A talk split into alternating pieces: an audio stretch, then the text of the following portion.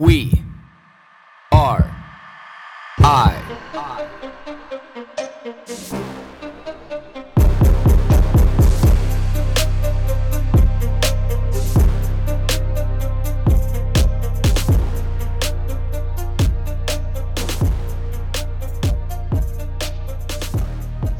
All right, everybody, we're sitting down here with Brittany today. She's a 27 year old bikini athlete.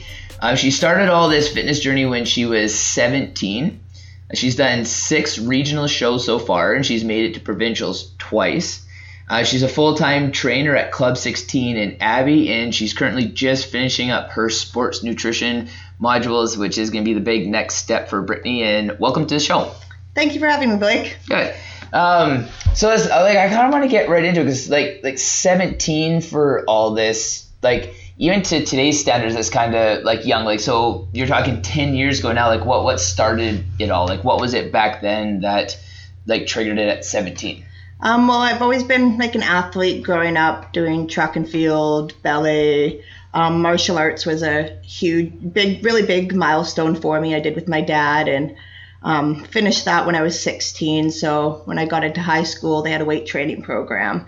And so I wanted to just see where my training levels could be taken to the next level because I was doing all these different sports. I wanted to start adding some mass on and seeing where my body could take me and loved the program there. It was my favorite course out of grade 12 and that's kind of what started it all for me and jumped right into schooling the following November after graduation.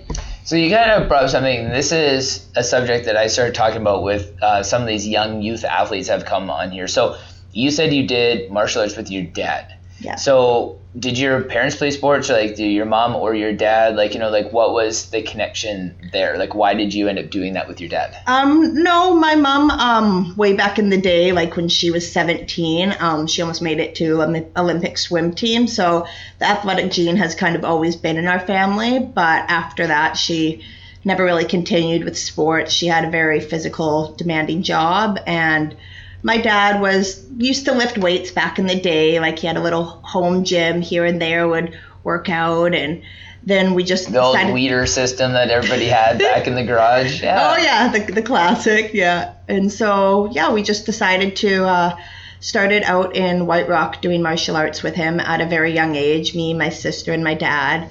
Um, my mom was super busy, so he just decided he wants to stay fit and set a good example for his kids. And so we did that, and we moved out of White Rock. So we quit for a while, and me and my dad and my sister started back up again in Langley, and it was something we really enjoyed doing together because he was had such a busy work schedule. It was our way to connect with each other in a fun way instead of hey do the dishes or hey clean your room. So kind of switched things up for our relationship and definitely made it stronger for us. And See, and like the because this is the this is kind of like my point where I'm starting to refine my own thought process behind this is that because there's so many kids growing up now who aren't active, like they're they're never gonna have the ability to be able to teach that to their children, like like the value of for one being active and how they felt from being active as a kid and like the experiences that they shared, whether it was with friends or like a team or traveling or like all these kind of things. But just even like the connection the interpersonal connection with inside of a family like you know like your dad was like okay i want to do this. I want to do this with my daughters. I've been in a physically demanding environment before you know athletically and i can see doing something like that with my daughters has value. You know but when these kids are growing up and they have no no base no foundation and they start having kids. Like do you see that being a problem? Yeah hugely. Like it kind of it's kind of scary really. Like um, now that you bring that up i think about my little brother. Like he um, doesn't have the best father figure um, different father um, and having his mother pass away when he was seven was really tough on him. And they were super close but ever since then he's been less and less active. Because with her he'd always be outside with her or something they were best friends. Because we were getting older we were 16 17 so mom had the little one and it's kind of scary seeing like he's playing video games and how into it he is and i love that he found something he's passionate about but yeah it's it's the sports and his dad discouraging him on sports. It's scary to see a parent do that who was an athlete themselves so he's got the drive. Like he's, I know he can do it. It's just I can see what you mean. Like it's there was no pass on for him. Where with me there was a pass on. My dad's like, let's do this. Let's show you what being fit and healthy is all about. So You know, and I think that like the two sides of that for me is like with young boys, and I think like just like men in general, like we just have a certain amount of like angst and energy that we just need to dispel. You know, like because you know you're not out there just like wrestling with your buddies, and we're like we're like that. Like I look at how much time I spent like beating on my friends when I was young. So we all just did like that was a part about being a boy. It's like you wrestled and you beat on each other and you played sports and like that was it was you were very physical with each other, but that doesn't exist anymore. And then they're getting into like isolated environments, and what does that spell for their mental health? Not knowing how to expel that energy. But for you know girls, and especially being a father of three girls, I want them to go out there and be able to beat on those boys if it comes down to it, and like have the tools and the ability to be able to move their body and handle situations and have the confidence to be able to to do that. So if we're not if we're not exposing our children to these environments, like you know, like what tools are we really giving them to be able to navigate situations that may not be in their favor? Totally. Yeah, no, um, and like that's like that's what I'm trying to do for him. Like I'm trying to portray to him a different image, and it's one of the reasons why I do what I do is because watching my mom suffer through her sickness, I don't want to see him go through that. I don't want to see like anyone close to me. I don't want to see the general population have to suffer through that.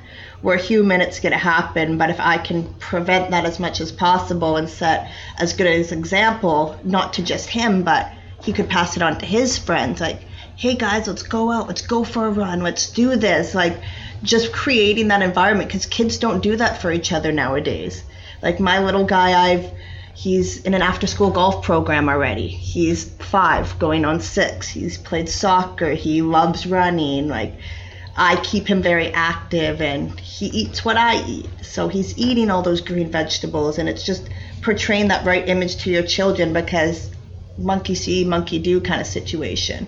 See, and this is always my interesting conversation that I, or an interesting conversation that I get with a lot of parents when they talk about, you know, like how active children should be. And I find it to be the same perplexing conversation they have with adults. It's like, well, if we're at a time, species wise, as humanity, that we're the most lazy we've ever been, how can anybody say that anybody's being too active now? you know, like we're, you know, I'm sure with like, you know, live my son in an after school, um, you know, golf program. He's going to school and it's just like, you know, you're active, you're doing all these things. It's like, oh, you're going to burn your child out or, you know, you're doing too much. It's like, well, if you just left kids to be with other kids like all day and they weren't in school or structured environments where they may have been, say, 500 years ago and like hundreds of thousands of years before that, they weren't sitting around watching apples grow on trees like what they would be in classrooms now. Like they were out climbing trees and roughhousing and running all over and gone for miles and coming back. Like that's what they did every single day, or they were pitching in with like their community, their tribe, or like whoever they were with. So how do we live in that box now is saying that our children are too active when if anything that they're the laziest they've ever been ever for hundreds of thousands of years. Yeah, no, there's a lot of barriers and it's parents putting a lot of barriers on their children like I used to be able to walk down blocks to go to my friend's house. Okay, mom, see you in a couple hours. Nowadays, it's like you left an inch off your property and they're picking up the phone, like I lost my child kind of deal. Like let let them be kids. Like have you heard of the free range children bill that they've started passing in some states? And there's a, a mother in Manitoba who's trying to get it passed in Canada, and I think a father in Ontario.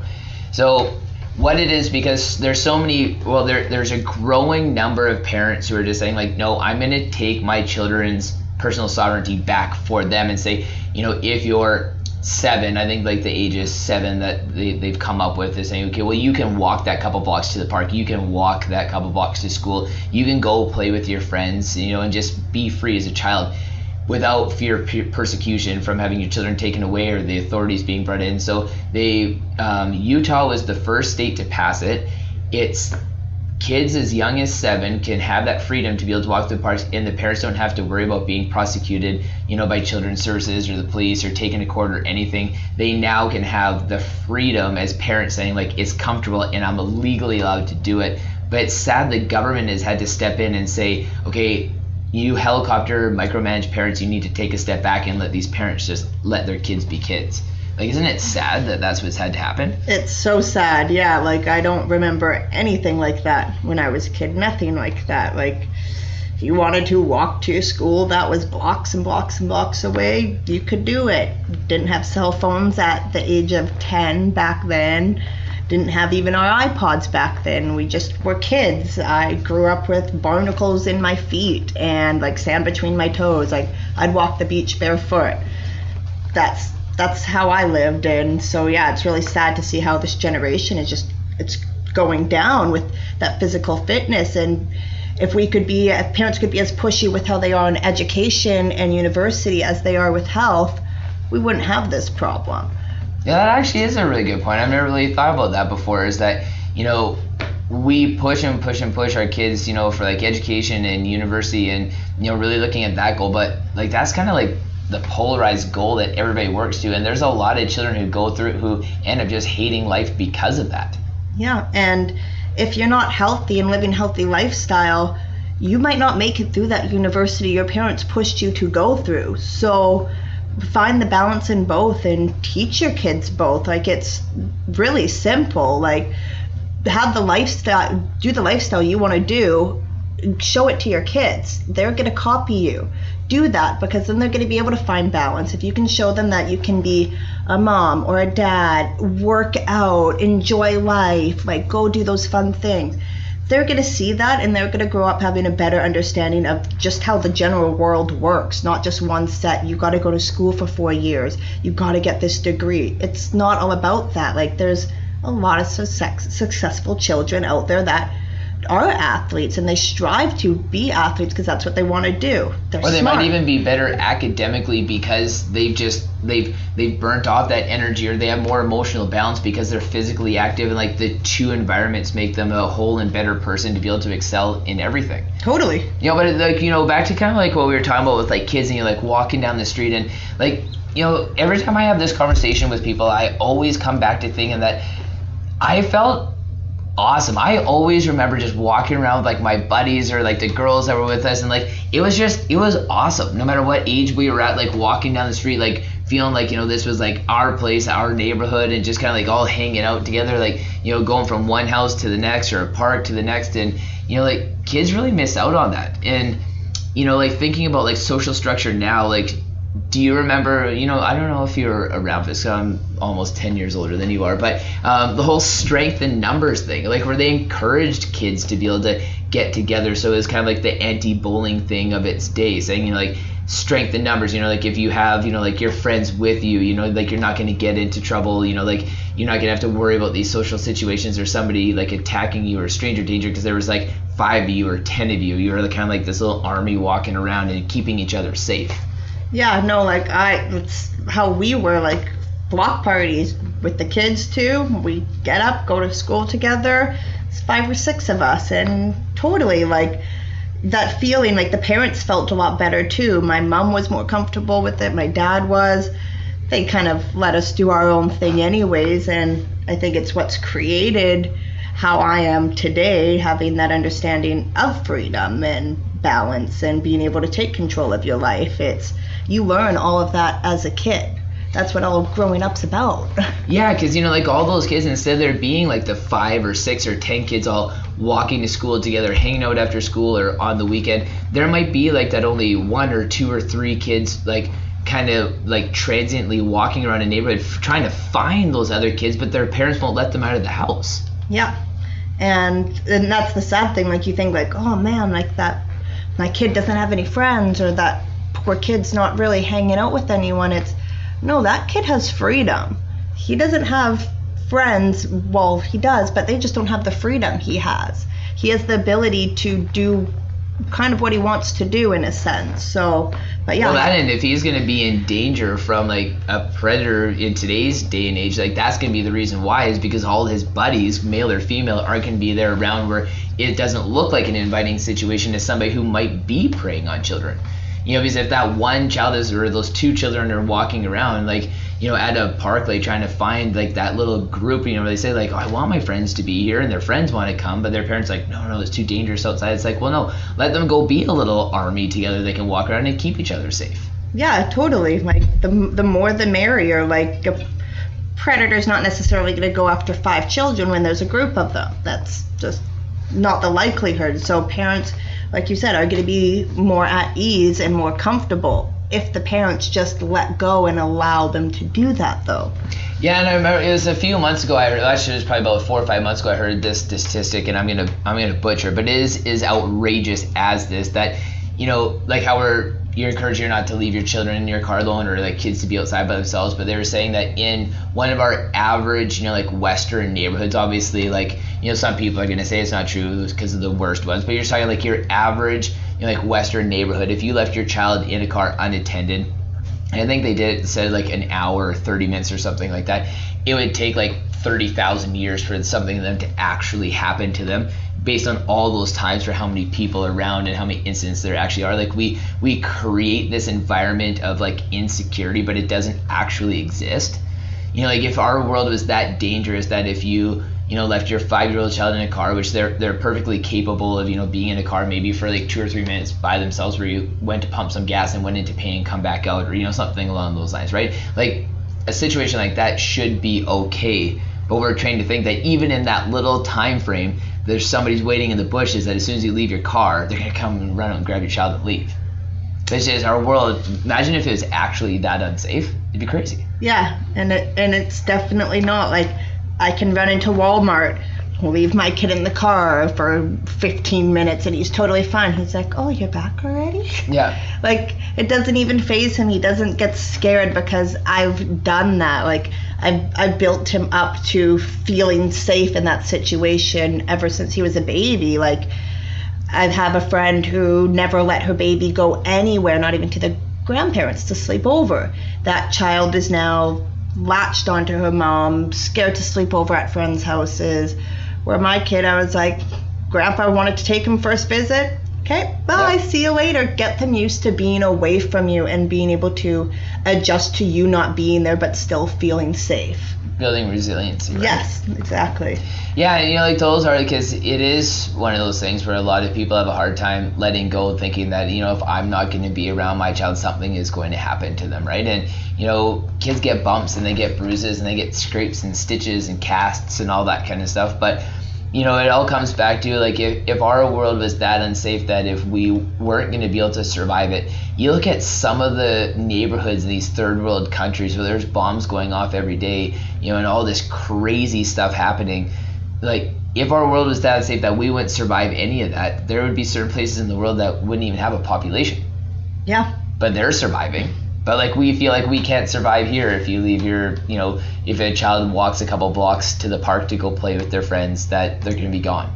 You know, like we just created this fear amongst ourselves and the fear amongst within the public, right? Totally. And it's just creating more and more of an image of what the media wants to portray to people. They want people to feel like this. They they want these kids to be sheltered, so they buy these video games for their children. They buy all these things they can do inside. Like it's becoming less and less careless of the physical activity part of it. And it's they're sheltering kids too much. Like kids don't need to be walked away. Like you said we shouldn't have to be like okay my kid went to the park. Oh i gotta go run and check on him. He's been there for two minutes. Or just what even happened to like the person down the street who could look out the window who was by the park being like, Hey, everybody's fine. I'm gonna make the phone call saying like, Hey, your children's fine, not the not the phone call to children's services saying like, Hey, this person let their children go to the park by themselves. Yeah. Like when did that social flip happen? it it's it's bad like i've i've seen like people go like for example i had my kid in a grocery cart when he was probably about two and a half years old at walmart had him in there reached to grab something in the art department couple says really you're gonna look away from him for a second to grab that i'm like well he's right beside me he's strapped in i'm gra- i literally turned my back to grab an art supply he's gonna be fine he's not gonna get up and fly out of the cart and run away from me mm-hmm. but the fact that someone came up to me and questioned my parenting ability when he was strapped in right beside me it's just going to show like how much this is getting in people's head. Like, oh, she left her strapped in two year old in her car and she turned her back on him. That shouldn't be an issue. Yeah, I, it's funny because I actually had a situation like that one time. Like we were at a neighborhood pool, and one of my daughters, my middle daughter, she was standing in her, um, you know, in her like little, uh, um, like those wagons that you know, like you pull around stuff, right? Yeah. And uh, somebody was like, you know, oh, you're just gonna let her stand in there? It's unsafe. And I'm like, well, she could stand there for like a thousand hours and not and be totally fine, or she could stand there for like ten seconds and she could fall, you know, and then I could just easily say, well, you jinxed the situation. You know what I mean? Like you, you know, but like it just goes to like it's the, you know, anything, yeah, can happen. You know, but like, should I then put, you know, foam on the ground because like she wants to stand in it, you know? And I think she was two at the time, and I'm like, well, anybody who's ever had a child, and you know, like my middle daughter, like she's like extremely active. So the the more you try to discourage her from doing something, the more she's gonna fight against it and want to be able to do it anyway. You know, so after a hundred million times of being in that situation, I'm more just like, okay, well, if you're gonna do it, I'm just gonna kind of like be around, and um, and if you fall, you fall, you know, and then I'll be there, I'll pick you up, you know, I'll pat your back, we'll get through it, and like we'll live on another day. But you know, I, I made the decision a long time ago after my first. I'm like, I can't live in a paralyzed world of fear because my children are going to fall. Like they are not going to be around me. Like they are gonna like drink that thing they're not supposed to. They're gonna eat that thing they shouldn't. You know, like they're gonna get some stitches sometimes. They're probably gonna break a bone. I've done all those things and I'm still here. and we all say those things as parents. They're like, if our world was that dangerous, we all wouldn't be here right now. But like, why don't we afford those opportunities to our children, or why condemn other parents in that same boat? Totally. Yeah, no, like I, I broke my hand for the first time just a couple years ago and I just held it together for my kid and my kid's whacked his head. He's fallen off the couch. Like I'm not ashamed to say that. I've smacked his head on the wall, taking him to bed sometimes because he's so long. Like they're gonna get head bumps. They're gonna get scratches, bruises. Like he just came home with a giant cut down his arm because he was jumping around on his friend's bouncy castle, but like off the top. But the mom was Sounds like, like something I would do, hundred percent. but like the mom just let them be kids. She's like they were jumping around, they were just being kids, and I was like, I had a sense of ease. I was like, okay, like I knew we, me and her had a good connection. Like she's she's a nurse, so she knows kids are gonna get bumps, scratches. Like let them be kids, and she's like, you gotta let them have some adventure. I'm like, exactly, like. But I feel like that's the exposure side of it, though. So, like, where you say she's a nurse and you've grown up being active, you know, because I look at that, you know, just from playing sports my whole life and having like every injury you could possibly think of for the most part, and there's always like you always get past it. Know, when I feel like people aren't exposed to those things, they don't realize like there is a positive conclusion. You do live another day, like you are gonna live another month, another year. Like that's that's where you're gonna have a scar, but you can tell a story. You know, like there's there's so much past that singular moment, not getting paralyzed in that moment when it happens, or even worse, paralyzing yourself about hypothetically that situation happening at every junction it could happen at. yeah, totally. Yeah. So kind of, I guess we got a little bit of a tangent. I, like parenting is always such a passionate thing for me. I always end up getting sucked down that rabbit hole all the time. But um, kind of like back to you. So you like you guys moved to Langley. You're with your dad and you know your sister. You guys were doing martial arts. And like where did it where did it go from there? Like what was it after that? Like Um, well, after after the martial arts, like I did achieve my first degree black belt, Canada champ. So I kind of got known uh, known a little bit being in the newspaper and stuff. And so after that, like, and after I graduated high school and I jumped into that personal training program, it was really heavy. It was super in depth. I was there for eight hours a day, half in the gym, half in the classroom. Very extensive course. where did you go? Um, Hilltop Academy. Okay. Yeah, so it was a BCRPA certification. Um, did that for a little bit. Things were kind of slow. Um, not a lot of gyms wanted to hire me because I was so young. They weren't used to seeing someone fresh out of high school wanting to be a personal trainer and taking it seriously. So, over the course of time, that certification expired.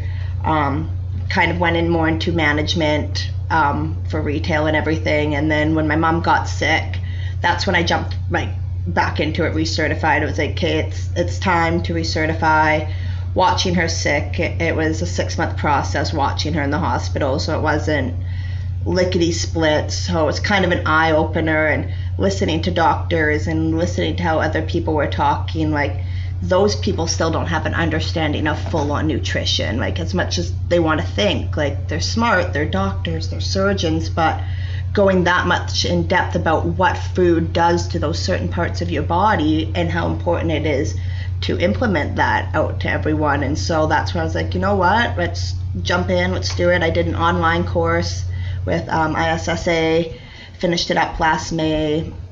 Um, it was very extensive as well, so I'm glad I did it 10, 10 years before that to uh, revamp my brain. But a lot has changed from the first time I did it to just last year in fitness and continuing my education. It's so important because you want to keep people updated with the times because we can't live in the past. We got to move on in the future and pass on the new generation of information. See, and I actually do find that interesting because I know a lot of doctors personally, and this is a conversation I usually end up having with people quite a bit, is that I think in today's age, it's really unfair that we expect our doctors to know anything about nutrition and how nutrition can like affect our body and the metabolic processes that stem from it. Because for one, like they they don't teach it even still in today's age of like you know when you're going through the process of becoming a doctor and all the years that you spend you know in school becoming a doctor? Like nutrition just isn't a huge part of that unless if you want it to be a part of your specialized field. But the one thing that I know is like this is something that I'm around seven days a week and I constantly feel behind the curve. Like there's like like every single day not a day goes by where I'm not in a very in-depth conversation about nutrition, researching something about nutrition, exercise science, and you know performance in the body, and like I never feel like I scratched the surface ever. Like there's just there's so much to know. So these people who are not really around it at all, like you know daily not like discovering not immersing themselves in the research like how do we have this global expectation that we can, should go to them for the answers behind how nutrition should affect our bodies when we're sick yeah, and and that's the thing, and that's why I think like personal training has grown grown so much more because I think more and more people like my dad goes to the doctor way less. He calls me first, and we look into it together. My stepmom just went through spinal surgery. She went to a holistic nutritionist because that's what she needed. She needed things to not be so like causing her body inflammation like she couldn't she can't turn right or left really. Her neck she's got rods in there. So she went more the natural natural way instead of being on a bunch of pain medicines because they used to be recovering addicts. So for them to take pain meds it's not really in their in their regime to do that. So she did it all all food based pretty much to help with her pain See, and the part for me that is always the most concerning is how that is breaking the mold. You know, but like Western medicine, like although it has like a ton of benefit, and there's a lot of great things like like vaccinations. You know, like there's a lot of things that we need Western medicine for, but there's also a lot of things that we don't need Western medicine for. And you know, I think it because it's simple. You know, like here, take this pill, I can walk away from, and that's it. And like dealing dealing with people and like nutrition how to be able to reduce inflammation in the body or how like you know changing the like people's eating patterns and eating habits to be able to you know mandate how their body should feel and you know like correcting you know like diabetes or heart disease or high blood pressure like all these kind of things. It's a long process and a lot of like coaching and hand holding and talking. Like it's not just here eat this and be done with it. Like take this pill and be done with it. Like it's a lot of comprehensive work but like you know where you say there's a lot more you know like trainers you know like with google and people can go online and start researching these things themselves. And it's nice to know that there's a cultural shift where that's that's happening. Yeah no it's really really good to see that. And like when i get sick i i don't take cold medicine personally. Um oregano oil vitamin c steam pot like I that stuff just doesn't it doesn't work with my body. Like it actually cough medicine or cold medicine actually makes me feel worse when I'm sick. For some strange reason, I don't know if it's my body fighting it off, being like, "Okay, we don't want that in there."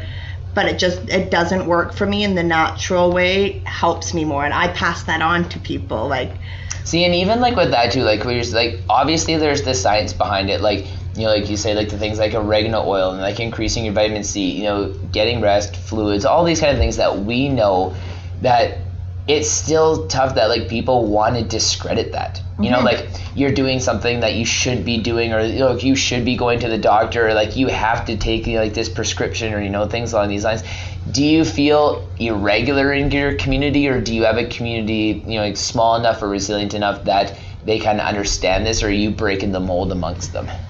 I feel like right now, being in a new area too, I'm kind of breaking the mold, especially with the people I've been surrounding myself with. Like at my kids' school, like everyone's like, the moms are like, wow, you're so fit. Like, wow, you got so much energy. Like, you're pushing like four kids on the swing at once. And just, I think I am breaking the mold a little bit. I'm not going to say completely because I've definitely having my bodybuilding team alongside with me, we all kind of get that aspect. But for me, like I feel like I am breaking the mold a bit in my new community that I'm in, and with my husband as well, and opening my dad's eyes up and my sister's eyes up and everything. Like just making people realize, and then they can pass it on to people they know. And I think that's where my breakage is, and that's where it's gonna get continued to pass on and hopefully evolve into something way bigger so our world can change because there's room for change it's just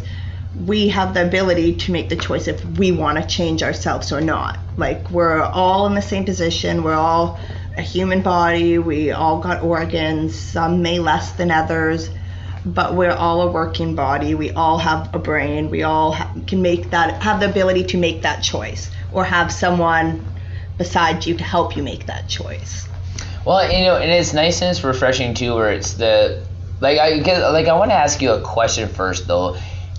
How do you feel like being at the age you're at, and and I don't mean this in any kind of like you know derogatory way, but you know being a female, being at the age that you're at, and being a part of a movement that people typically want to criticize. Like, do you feel like like I really want to be a part of this, like, you know, F whatever everybody has to say, like, you know, like this is something that I want to put out there. Do you find it to be challenging sometimes? It can be, yeah. No, I definitely do find it challenging, um, especially being a female in in a lot of aspects because, like I said, like when I started my training ten years ago and I was applying at gyms, they're like, "Oh, you're 18, when you need more experience." Well, I'm probably the youngest person you've had apply. Give me the experience. There was no one allowing me to build myself up there, but I just kept pushing through just like my shows, I've never taken a first place trophy home. Do I quit? No, I keep going because in the long run, my perseverance is going to be the winning key factor over anything, over a trophy. Yeah. So how how did you develop that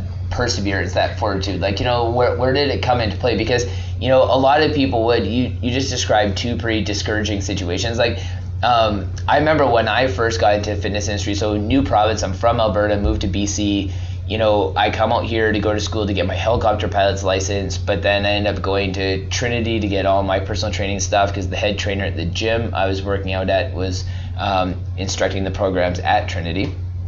And then, so I went and did that, and then I tried to get a job at the gym that I was working out at, and they wouldn't even give me a job at the beginning because I was so young. You know, so it, that was tough for me too, to, you know, be able to work through that. And then, like you said, with not, um, you know, pulling like a first place, you know, trophy, but you keep on going back.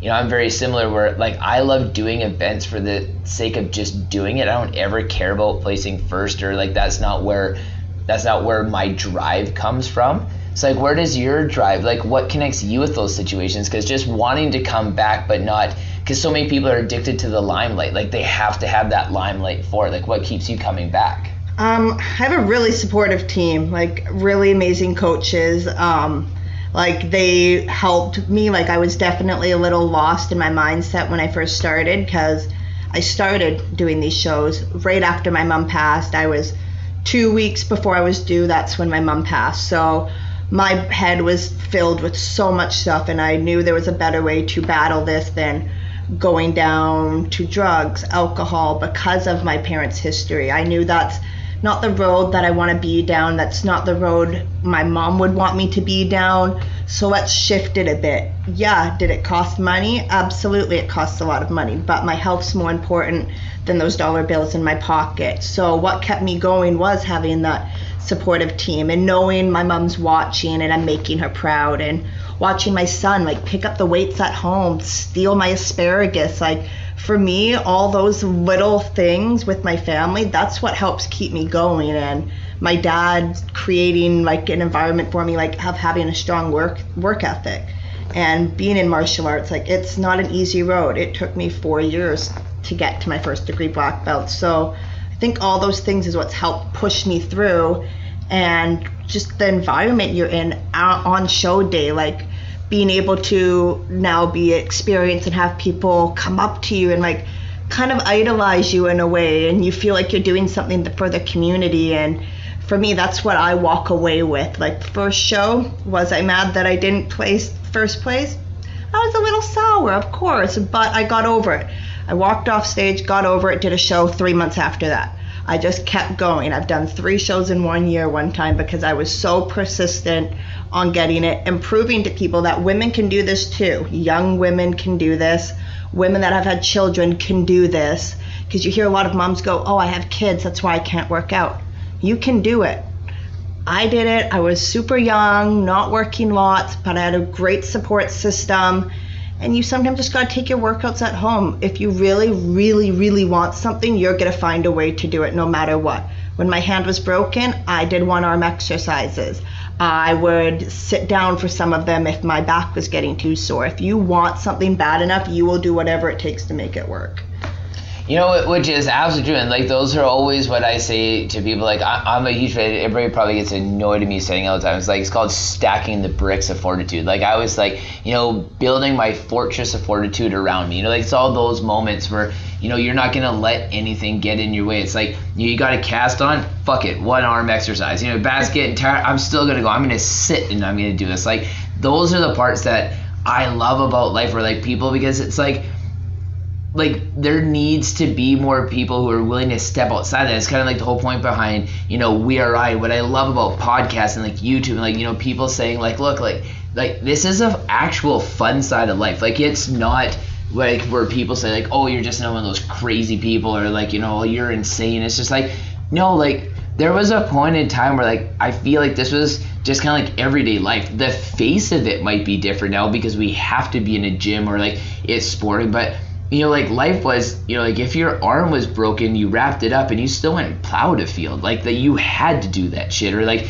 you know, your arm was broken and you had to scrub clothes on one of those old great things and turn the wheel to churn some butter and shit. Like that's just the way life was. Like we didn't have the excuses to give up and Netflix binge and stuff like that, right? So I just I love hearing it and especially for people that I feel society says breaks that mold. So like you're 27 and you kind of fit in that demographic of like people who typically shouldn't be like that, or you know, but like I love seeing people come up into and be like, no, like we're still here, like we're, we're still coming up, like, and that's where when all these young athletes come on and they're just like they're hungry for it too, and you see like I call them like the next generation we are I, you know, warriors. Like they come in and they're just like, I'm still hungry. I love that there's still people wanting to be like that, but it just people need to be exposed to it and say like this this is real. Like this is who we are as people and it's fun to be like that. Yeah like i get like as you know right now we're getting very compassionate about this conversation and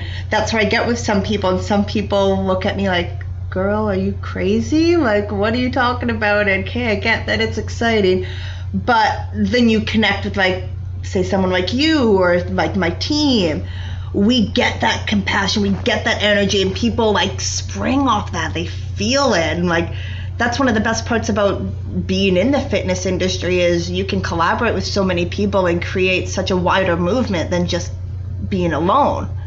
See, and that's what I like with me because it started off, you know, like about 15 years ago now where like I was just in like the you know like the bodybuilding the sports modeling like the working out in a gym like it's branched into now I'm like I'm like let's run an ultra let's run a half let's go paddleboarding let's go yoga let's work out in the gym like let's go bike riding like I I don't care because like each one of those things at like a very specific moment when it's like you're running and it starts to downpour or it's way colder than what you thought it was going to be or you're just like just shit sucks I I don't care. Like I know people think or typically think that I do it for like the face value of it. Like, oh, I'm gonna go out and do it because it's cold. I just love having the ability and the drive knowing that I'll step outside the door into that and being like, let's do this, you know, because like that's just like us as people. Like everything can't be ambient 72 to 68 degrees and you know neutral conditions and feeling okay and no stress on the body. Like I love how it, having this tool and you know these Vibrams, you know, five finger shoes that I wear. I think have like the best slogan ever where they say we are the technology and I've connected with that in like every like whenever I'm pushing through, I'm just like I'm the technology. Like I have these tools. I'm the technology. I'm the one pushing myself through this. We have this, and every time I talk to people like you, like I feel that same thing off you guys. Yeah, and it's like you're not creating a barrier for yourself, and it's because you got that freedom as a kid. Like you're you don't have any barriers. You're not letting anything hold you back. A little rain, a little scrape we didn't grow up being worried some people so we have that ability to just oh hey it's snowing. Yeah i'm actually still going to go for a walk. Why? Because these are just barriers that hold people back. And if you hold yourself back you're really setting your mindset back. And you know, or the I don't want to get wet living in BC, right? Yeah, like, like, seriously, like you, like I always find that funny, like people out here where they're just like, oh, it's raining outside. It's like no shit, six months a year. like, like it just depends on how cold the rain is. Like that's the only thing that's really changing. But I'm like, you should be pretty used to being wet because we're wet all the time. Exactly. Yeah, and it's people just want to find that excuse to not do something. Like they just want to do that. Like for me, like my sister, she kind of gets my shows, but she's like, "But you're not getting paid. You're not getting anything really out of it." I was like, "But that's that's not why I do it. I do this so I can show people and my family members like don't create barriers for yourself. Go do whatever you want to do. Like you have the ability like and kids with imaginations these days like some of these kids are going to turn out to be great inventors, geniuses. You just got to let that kid's mind work and not block it. Just like don't block my mind. If I want to go run in the rain, I'm going to run in the rain. I know there's probably a 90% chance it's going to rain. yeah. See, but I'm, so but this is the thing. Like so when you just said cuz I always used to think like this too until this situation happened. This was very recent. I think it was only about a month ago. So like I always used to say that's the one challenging thing. I never looked at it as a barrier, but something that more frustrated me is that when people would do shows that you put all this time and effort and there was no financial reward.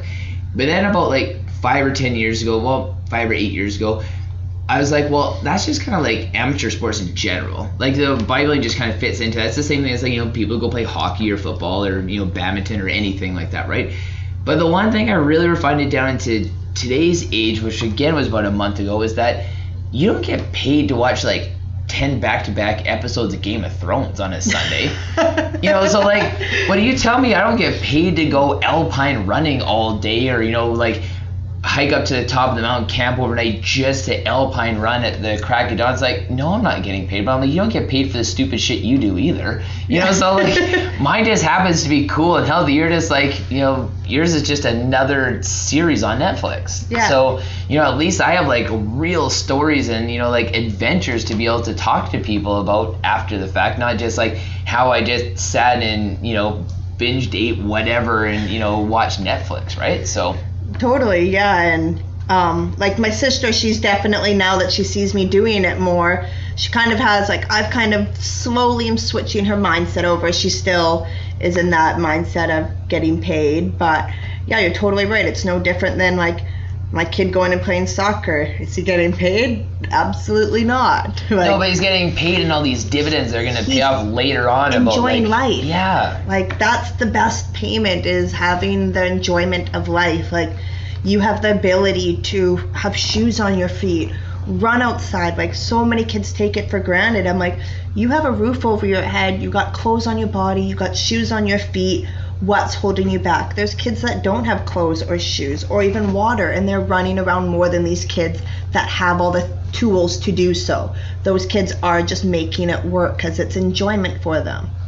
See, and you know the the thing about that, because I was thinking about this with my girls a little while ago too, is that because we think that later exists, you know, because it's like, oh, well, I'm doing this right now. I can go to the park later. There's always tomorrow, you know. But all those other kids, like, I don't, I authentically don't want to believe that that they even entertain that because it's just more something they do, not something that's an option.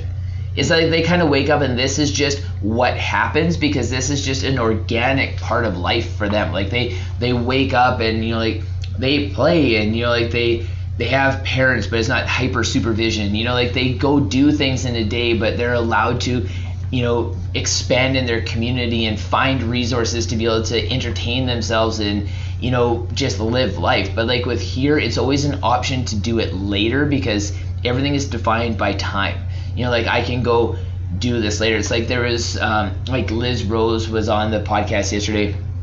Um, you know and she you know, 27 or 28 now just turned 28 and she uh, summited the seven highest summits on all seven continents in three years. And it all started off because one day she woke up and she was like, she just got back from film school in New York and she was living in Toronto. She's like, I'm bored. And she goes on a Google search and ends up finding, like, hey, I'm going to go climb Mount Kilimanjaro. And then three years later has summited like Everest and Denali and like, like all this seven high summits. Like, like that possibility, like giving our minds the possibility and the freedom to say, like, anything in this world is like can be accomplished but i need to go do it right now. Like i need the priority to do it right now. Like there's not i can't just keep pushing it off. And i always find like that's the one thing that i take away from all the athletic things that i do is that doing it all right now makes me so hungry to want to go do more. Like there's no, there's not tomorrow because tomorrow there's other cool shit I want to do too. you know, I gotta go do this today because like tomorrow, like literally, there's gonna be other cool shit that has the opportunity present itself. So I don't want to miss out on this opportunity right now. Yeah, you gotta you gotta live in the now. It's the moment that we're living in is in the now. Don't worry about the past. That's in the past. I'm not gonna move on in the future. We're in the now. That's what we need to portray to people. Living in the now. Do what you want to do right now. Don't like, yeah, you know what? I'll just write that out later. I'll do that later. If you're ready to do it, go do it because that's when you're going to feel the best is when you just go out get it done or even if you don't wait till you're ready to go do it it's like why do you have to be ready like when did we need this huge preparation process you know like when when when people hopped on a boat and they're like i'm gonna go check out this new world there's this land somewhere it's like you know, they didn't know every course along the whole way. They seen some stars in the sky. They had this wood vessel to be able to put their feet on, and they're like, "Let's go figure shit out." And yeah. like, what happened? Just like the exploration of life, and like sometimes, like, yeah, you're you're not going to be prepared, but that's the adventure side. Like, you know, allowing yourself the comfort. And I feel like when you are a little bit more adventurous, then you have the more confidence to be able to tackle things, and it's not such a big deal. You know, and that's where like a lot of people I know that you know have anxiety or you know they're very anxious all the time or don't have that self-confidence like i'm like you don't ever try anything new. Like you don't just wake up one day and you're like i'm gonna go do this thing. And that's one thing that people always talk about with me is they're like well how do you always have the confidence to try that? I'm like because i really don't give a shit whether i'm good at it. Yeah. Like i just like the point of trying it to me means so much more than being good at it. Like like i just find the value and like the experience of like trying it, liking it, trying it, failing it, trying it, hating it, like all that. I just like trying new things. Yeah, no, like that's for me too. Like I think it was last year or the year before, probably two years ago now. Just randomly one day I was like, you know what, I want to jump off a bridge, go bungee jumping. Why not? Never Sweet. done it before. Me and my cousin hopped in the car, drove up there, went for the jump, drove all the way back, and we drove from Surrey there and back just to go bungee jumping just to do something different and out of my comfort zone like like that's when my mind really started to shift. I was like i need to start getting out of my comfort zone more and more and more. Like i felt like i was but until i jumped off that bridge i was like okay this is out of my comfort zone. This was a whole new level of comfort for me. And I want to do it again. Like, what kind of environments do you seek out like that? Like, are you, uh, you know, like I, I try a little bit of everything, or do you primarily challenge yourself by like, you know, I'm going to push a little bit harder in the gym, or like, do you have like different situations? I have different situations. Like in the gym, I'm always, always pushing myself a little bit harder, and even with like my coach's plan, like what he has typed out, I'll do a couple extra reps. I'll do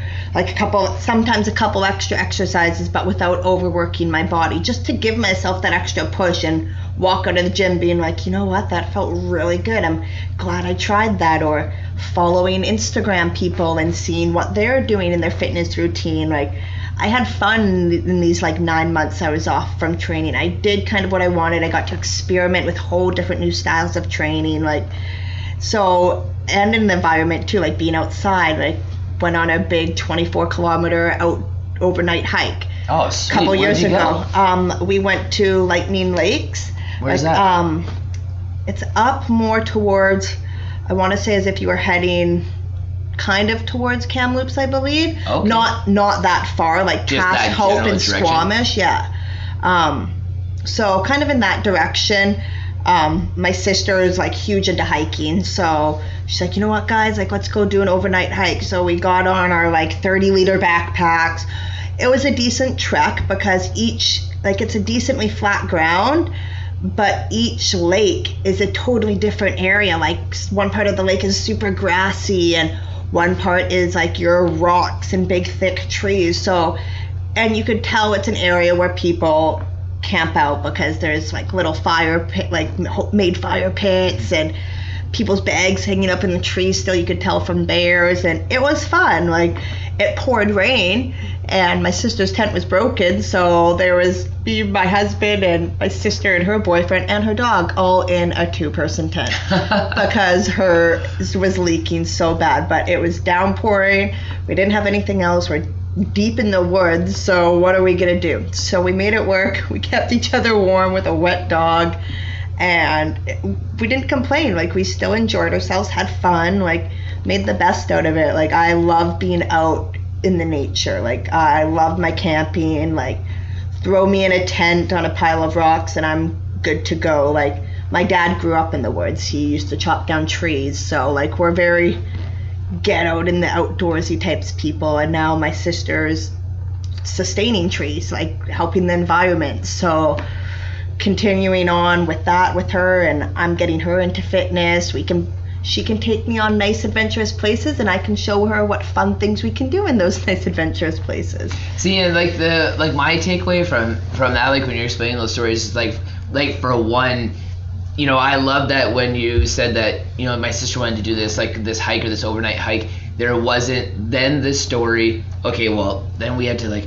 hire this trainer. You know, we had to get fit. You know, I'm out of shape and I can't do this. It was more just like my sister wanted to do this hike, so we went and did it. Yeah. You know, because like I that's how I value my body as this tool, saying like at any point in time somebody could be like, if you were like, okay, let's put the podcast down right now, let's go run 10k, I'd be like, okay, let's do it, let's go run 10k. You know, like Yeah. that's what I want to be, and so like that's what I got away from that is that you're just at that point, like your tool is so refined that somebody can just suggest something that a lot of people would think is really hard, and you just go do it.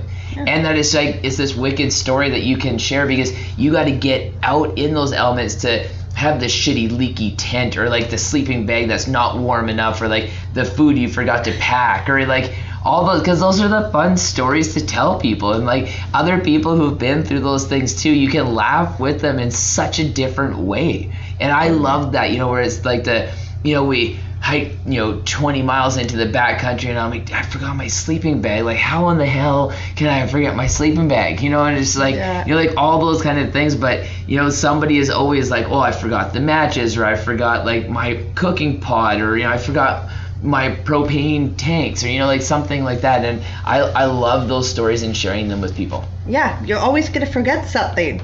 Today on my way here realized i didn't bring a fork so i ate my yams with my hands. I love that. Like Yeah. was it disgusting and sticky? Yeah. Yeah. but i did it because i needed to fuel my body and i wasn't going to let me not have any utensil hold me back from eating my food. Yeah. People used to eat without utensils back in the day and sure some people still do in some countries. Like there's nothing wrong with it. So i just made it work. I wasn't going to stress or freak out oh my god i don't have my fork. Like i might have done that 10 years ago with a totally different mindset but now i'm like no it's just it's just a fork guys. It's just a utensil. We got utensils attached to our bodies. Let's use them. Yeah, that's. It's actually funny you say. So, you know, recently one of my friends from overseas, you know, we were eating and he's like, right before we sat down, it was the first time that him and I ever broke bread together, and he was like, "Okay, I'm just gonna warn you." And I'm like, oh, okay. I'm like, these are always interesting conversations when people start like that, right? So I'm like, okay, where is this going? And he's like, I eat with my hands. And he's like, but it, culturally, that's just like that's how we do. And I'm like, okay. I'm like, for a while. I'm like, I really don't care like that much. I'm like, I don't need pre-warning for something like that. But I'm like, this is interesting. So I'm like, I'm gonna do. I'm fuck the fork. I'm like, let's go. Like, I'm gonna do this too. So let's get down. And then I'm like, okay, well, like that was that was interesting. But then I've been kind of like eating with my hands a little bit more, just to like kind of like understand this experience. So I was talking to him the other day. And I'm like, I actually feel like I enjoy my food more. Yeah. Like I feel like it connects me with my food more. Like I like I like having like feeling the texture like in my fingers and like you know like bringing it up to like my mouth. Like I feel when you're eating with your fingers, you hold the food in your hand and it's by your mouth and your nose line, so you're smelling in like the like you're breathing in the flavors, you're smelling it. It's just a little bit more of an experience. I, I there's a whole side of this that I never would have thought of before, and I'm like certain foods like 100% i could see eating like with your hands like i, I Yeah. think it's it's quite an enjoyable experience it is something that took me well outside like not my comfort zone but just my realm of thinking of things that like i would want to do or that would be practical and i'm like i actually kind of like this Yeah, no, um, that's that's how I think. Like, I'll be walking around literally with like a full-on chicken breast on a f- fork, and I'll just be sitting there eating. I'm like, I don't care what anyone thinks. Like, I'm getting my food in. I was like, watch me eat. It's actually like that's like seeing people pack little meals now. I, I like how it's become a lot more commonplace. I remember before, like when I was doing it, like it was you were always that real odd, weird person. Yeah. You know, but like now it's nice. You know, you see so many people with like the six pack coolers, or you know, like having like a little Ziploc bag or something, or like all these little Tupperware containers and stuff. Like I like how it's it's come. Like you can see the evolution of people wanting to be healthy, packing their own food, and having a little bit more of a connection with what they eat. Totally, yeah, and I feel that's where people can enjoy enjoy have more enjoyment out of it instead of like people are like, oh, don't you get bored of eating the same food and don't you get bored of just like cooking it the same way? It's like no, I enjoy this. My body enjoys it, and I find fun ways, like whether it be not eating with a utensil, whether it be I put on like a like cinnamon on like my yams or something, changing it up that little bit, having that diversity in your life, because that's what it's all about, having diversity within our life. Like we need to be able to have that, or it's just gonna be boring. Well, that too, and, and it's like I feel like food can be really enjoyable, but it doesn't have to be like this like overwhelming experience that I think we're kind of coached that it should be with all these shows on like Food Network and just how people glorify food and like what food should be. And you know, I've ranted about this many times, you know, on this podcast and with people that I just it is insane to me that these big food companies can hire clinical psychologists to be able to manipulate flavors to make them so addicting that even when you walk by them in a grocery store, you can smell them or they make packages smell like, you know, certain things that just trigger that response that you have to have it. Or like I I think that it's just it's criminal that they do it because all the foods that do that are just the notoriously unhealthy ones. You know but then you take the when you go to like a produce section where you have the opportunity to be able to have an abundance of amazing smells and it smells like nothing because none of the produce is ripe. And like i like a couple of, of like really dear friends of mine you know like they're in their like 60s and 70s from india and the one thing that they tell me all the time is like how when they were growing up as kids they would sit in the fields with all the cantaloupes and smell the cantaloupes ripening and how like they'd wake up in the morning and they'd smell like the the fresh cantaloupe smell from the fields come in. And i could just think like everybody knows what a really good cantaloupe smells like but i'm thinking i'm like could you imagine thousands of like ripe cantaloupes in a field? Like how amazing that would smell but that's like to, in my mind like what a great grocery store should smell like. You know you walk in you're in the produce section you smell those ripe peaches that are only that should only be there for maybe like a month or so out of the year or like those fresh oranges but you smell how they should smell instead of not only not smelling like anything but you eat it and it also doesn't even taste like anything so like of course we want to go to like all these foods that are manipulated to smell and taste and crunch all these certain ways to make them addicting of course we're gravitated towards that Yeah, like our senses are picking that up, and these companies know that. Like, buy this stuff, buy that, and it's funny. Like, I've never really thought of it that way when I'm actually grocery shopping until you actually just pointed that that, that out. Like the fruits and veggies, you don't smell them. But look at it like this. So this is how I actually thought about this a few years ago. Is when you walk into a grocery store and there's flowers, they don't really smell like anything. But you walk into a greenhouse and it's like everybody loves going to a greenhouse. Like when you walk in there and like all the flowers and you're picking out some flowers like in the springtime, like it is single-handedly one of the most amazing places that you can go from like a sensory standpoint, like to smell. Like I love that. But that's what it should be like when you're in a floral section of a grocery store, and it's not. No, no, you don't. You don't really s- smell much yet. When you go through those cereal aisles, I swear I can literally smell like You smell the corn sugar, pops yeah, and like the Froot Loops. Like I can smell that. At the fact that they slap, oh, no artificial flavors or coloring.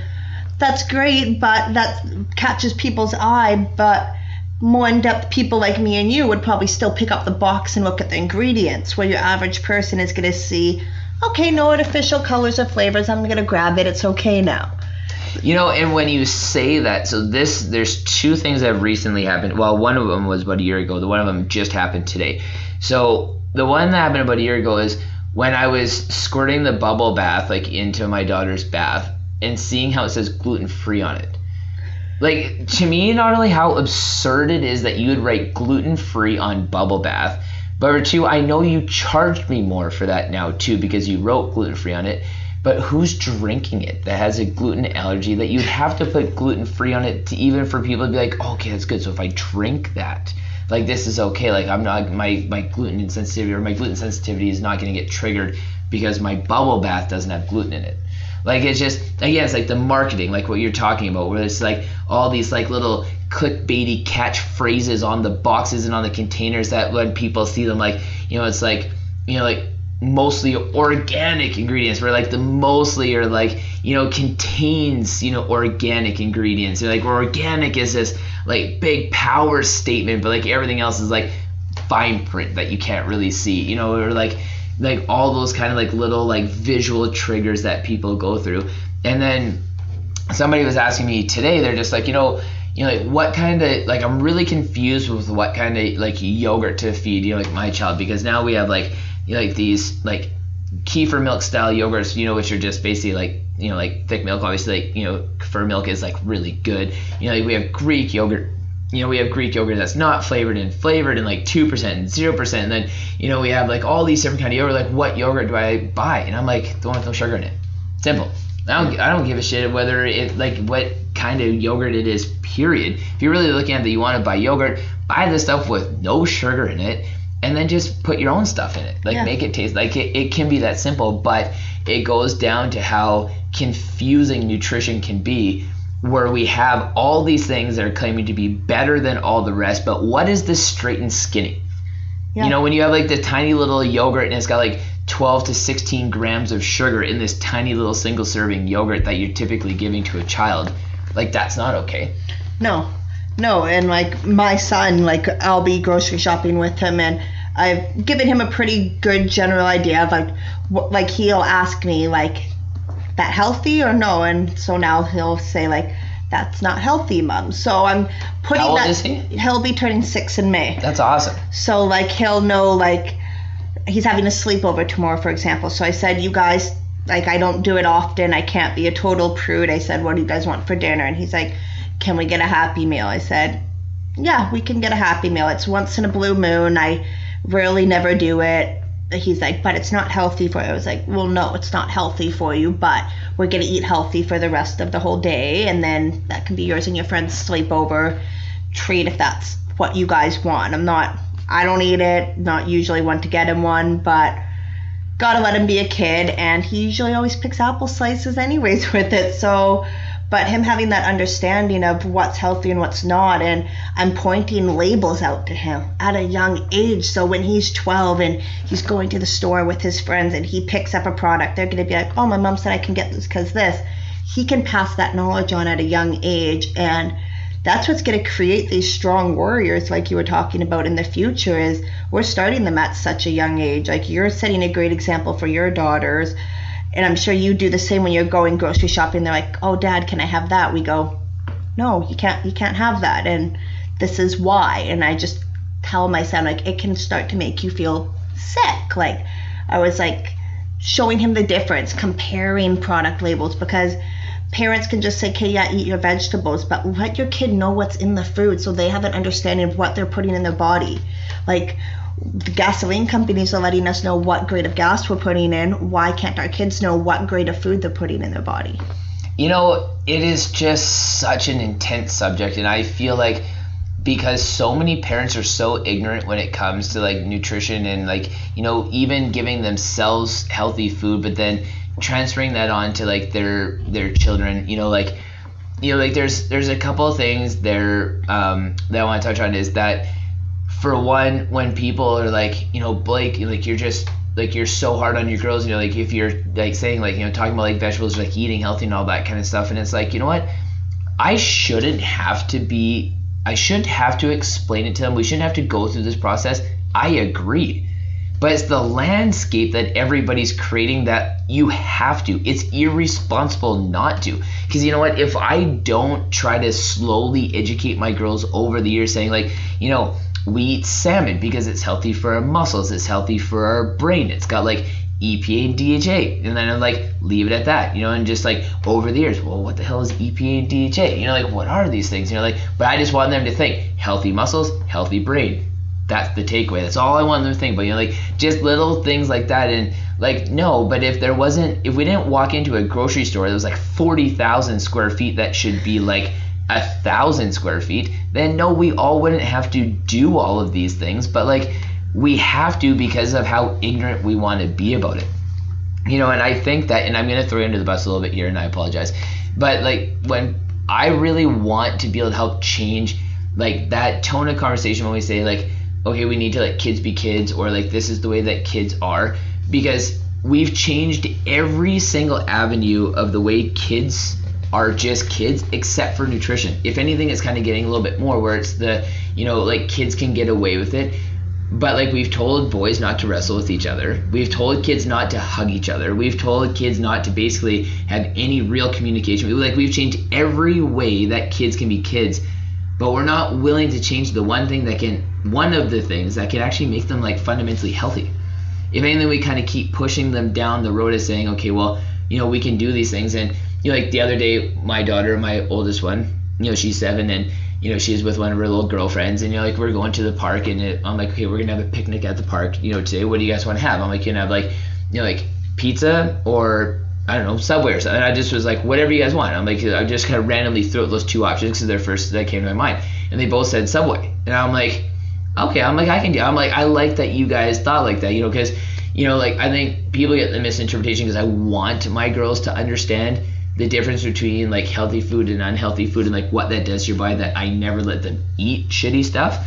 Um, you know, but I love that these two in their mind because you know, obviously it was one of my daughter's friends, so like I have no influence on what this other girl eats. But she was also like, yeah, I want Subway too, and over like it wasn't a battle back and forth. So you kind of see them going in that direction because I also know their mom is like very healthy, you know, like works out, like you know, understands like health and nutrition, and I love that. So then I want my daughter to be around her because it lets her see an environment that is normal. Like there's other kids wanting to be eating healthy. There's other parents who want their children to be healthy. There's there's options that may not be the best because let's face it, like Subway is okay, but it's not like the best either. But you know, at least it allows them to be able to understand. Okay, well, there's options out there for me outside of you know like pizza or McDonald's or Chinese food or like any of these other things and stuff, right? Totally, yeah. Like like my kid's lunch is like the school he goes to. They do fruit and veggie day um, once every month. So love that. lots of farms out there. So that's something that when I was looking into the school, like I really liked. I was like, he was out of catchment for it, but I fought for him to get in that school. I was like, this is a little farm school. Like just reading about that school, I like fell in love with it and seeing all the farms and stuff. And one of my kids' good friends he was at actually the day where he was jumping on the bouncy castle, they have a little farm. Like they sell fruits and veggies in the summer. So I was like, this is amazing. Like knowing my kid's gonna go to someone's house and not get offered like popsicle or ice cream for a snack. Like that stuff doesn't exist in my house unless like me or the kid are away and the husband's has some guys over. Yeah, he's got ice cream and I'm like, it's gotta go. Like and Jack will ask for some. I'm like, well no, how about like I buy him strawberries and grapes and he sees that as a treat. Did you bring me a treat? Yeah, here's some grapes. Thanks, That's what I love about that Yonanas machine. I think the Yonanas was like the best invention on the planet. Have you ever heard of it? No. Okay, so like a Yonanas is basically like it makes you kind of like a sorbet or soft serve ice cream, but use fruit. Oh. So you use frozen fruit.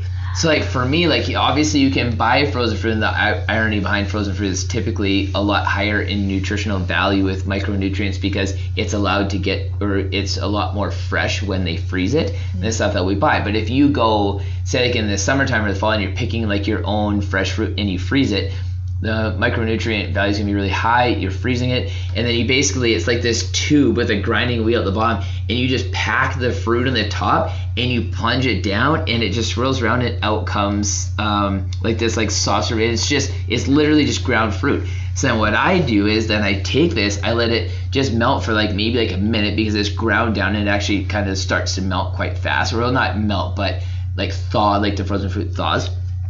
So then I take like usually like a quarter scoop of like vanilla protein powder and like in with like the mangoes or strawberries or whatever and I'll kind of sprinkle it and I'll mix it around and it makes it super creamy like ice cream. So then I either give it to the girls like that or I'll get the popsicle uh, tray thing and I'll fill it up with that and freeze it and make popsicles like that. Yeah, like we do like the fruit like the fruit popsicles and stuff Yeah. and um that's really cool though. Like I definitely uh But even like fruit popsicles, like why can't it be that? Do you know what I mean? Like Yeah. why why do popsicles why are popsicles still popsicles like how they were like when we were kids or like you know say well we're a little bit different but like when you know those type of just sugar water popsicles like why can't they be like fruit sorbets now like it's gonna be sweet enough Yeah. like why does it need to be like total junk. Like why can't we start bridging some of these gaps a little bit more like authentically? Yeah, and like I think a lot of kids like their palates too just from day 1 they're built up really poorly. Like these kids whine and cry and like I want this so the parent gives in and gives it to them. Like I've seen parents older than me do it. Like it's not just these young parents that are giving in. Like there's such a high percentage of parents that are just caving into their children and we're only human of course. So people are going to cave but it's what you cave into is going to make the difference. Like for me he's like mom can i have that? I'm like absolutely not. You cannot have a lunchable. Mm-hmm. I'm like all of this? Chemicals. Chemical chemical chemical. And now that he's under like he does now when he walks by them he doesn't even glance at them. Because i've portrayed to him that's look at how you're functioning now. He's like yeah i'm like see how you feel better. You don't have a tummy ache. When he goes with grandma and grandpa i try to be very cautious with them and so i let him have smart sweets these little candies so then at oh yeah i know yeah. Or I like hate those- they're so expensive though. Oh i know. They're like three, three fifty, four bucks a package, and it's like, why can't it be a little bit cheaper? yeah like they're not making it accessible. Like if you want to kick sugar make it a little bit more accessible for these kids to do that if you want to make a change take a little bit back and allow for people to be able to budget and get it like and same with like these herbaland gummies that i know you're Oh yeah, a big, a big Oh, fan man. of like I love that my girls just power through those things, but I hate how expensive they are. yeah They're, but I, you know, like, and for people like, if you don't know what a Herbaland protein gummy is, like, you know, like they're like non-GMO, they're obviously gluten-free, they're vegan, they're vegetarian, they're halal, they're made with Canadian yellow pea protein, they're made in Richmond, BC, like they're available online in lots of stores, like they are amazing. But they're they're like four bucks, three bucks a package. Like again, it's just like they're so expensive. But um, my girls absolutely love those things. Yeah, and it's creating those choices for your kids and being able to show them like I made my kids baby food. My grandma got me a baby bullet. I was pulling vegetables out of my dad's ginormous garden, beets, beet tops, like Swiss chard. I was blending it up, freezing it, and that's what he was eating for his baby food. I didn't go to the store and buy a bunch of baby food. Those pouches, those organic ones, yeah, they were helpful on the go, but now they actually have pouch makers now apparently so you can They do, yeah. put your own stuff in it. But then I just had the baby bullet and I would just blend up the food from my dad's garden and freeze it. And I think that's what's got him eating a lot better at such a young age and stealing my broccoli and stealing my asparagus because he ate dark greens as a baby as much as he didn't like it at first, his palate grew to it. So See, and I, I've been like that with all three of my girls. Of that, like, it's easy to get kids to eat fruit. So, but like the longer you can hold off on giving them fruit when they're a baby and just like, you know, give them like, you know, like vegetables and like a wide variety of vegetables, like I just feel like it's so beneficial to again like training their palate and what they're gonna like long term as they're growing up. Because like as soon as you put that fruit in there, you like that that applesauce or like those strawberries, or the banana or like or like you just you know they're going to like everybody's going to. I would too too, so I can't blame them for not doing it. But like yeah, like I've I've been a big proponent of that too. You know, like just like vegetables for as long as possible because again, like you said, it's training their palate. It's like getting like an understanding and like coming back to those flavors later on because they're not completely foreign to them. Yeah, like coming back to like the whole like university and kids and the eating, like if you're so pushy and wanting to start your kid at a young age for that future, like talking to them about university, why don't you have that mindset when you're feeding your kid to build up their palate for the future? You're thinking about building up their brain, but why not think about at a younger age and start building up their palate? Which in the long run is going to give them a better mindset too, because they're going to be eating healthier, they're going to be less brain fogged, and then you can talk more about the future. Start off when they're super young. Don't wait till they're in high school to start talking about like preparing you for the future and all this stuff. Start them younger. Like you have the ability to, you're with them. Do it. See, and, and, you know, I can't wait for the day that I actually feel like us as a society has started to make that switch of that it's okay to have a heavy focus on educating our children on what it means to eat healthy and what it is to be healthy. And I don't understand why it's so wrong now. Like, if you want your child to eat healthy and you don't want them to eat all the sugary junk and the garbage that we all know is not okay, like, why is that bad? Like, I, I just, like, nobody. Nobody can even come close to explaining it to me of like why it is so bad to want your child not to like hyper eat sugar or be exposed to it or not be educated on why they shouldn't be. Because I like the part that I have a tough time like you know like my oldest she goes to an amazing school. You know but we get these newsletter homes you know like and you know like oh, the teachers ask that parents don't put juice boxes and candy and all this garbage in lunch boxes because you know it's hard to be able to manage all these kids in class. Get it. 100% get it. don't have to sell me but why, when my daughter is walking out of the classroom, there's a teacher standing there with a huge bin of large sour keys, rewarding them for doing a good job in school, or they do good on a math test so they get a bunch of Skittles, or they raised a bunch of money for the Terry Fox run so they got an ice cream party. It's like the hypocrisy here to me is just like it's it's overwhelming. You know, like for one, I don't want my child to be rewarded with food, especially sugar. Yeah. You know, but for two, why tell us that we can't put it in lunchboxes, but you're gonna then send them home with this shit? You know, like I just like I don't get it. I don't understand it for the life of me. And when we culturally start to make some of those shifts, I will be happy because like as we know as parents like like we have influence over our children but when they walk out that door as soon as they start going to kindergarten like kindergarten was an eye-opening experience for me like as a as a parent because preschool wasn't that bad but like kindergarten i'm just like oh yeah like you're gone all the time. And you come home with like all of these new ideas every single day. So i'm like there's a lot of influence. When parents say like kindergarten like changes your life you're like it really does. And you know so like now i'm like i I just wish that we were more unified as a society of like what we think is is like healthier, like giving our children the tools to be healthy. Yeah.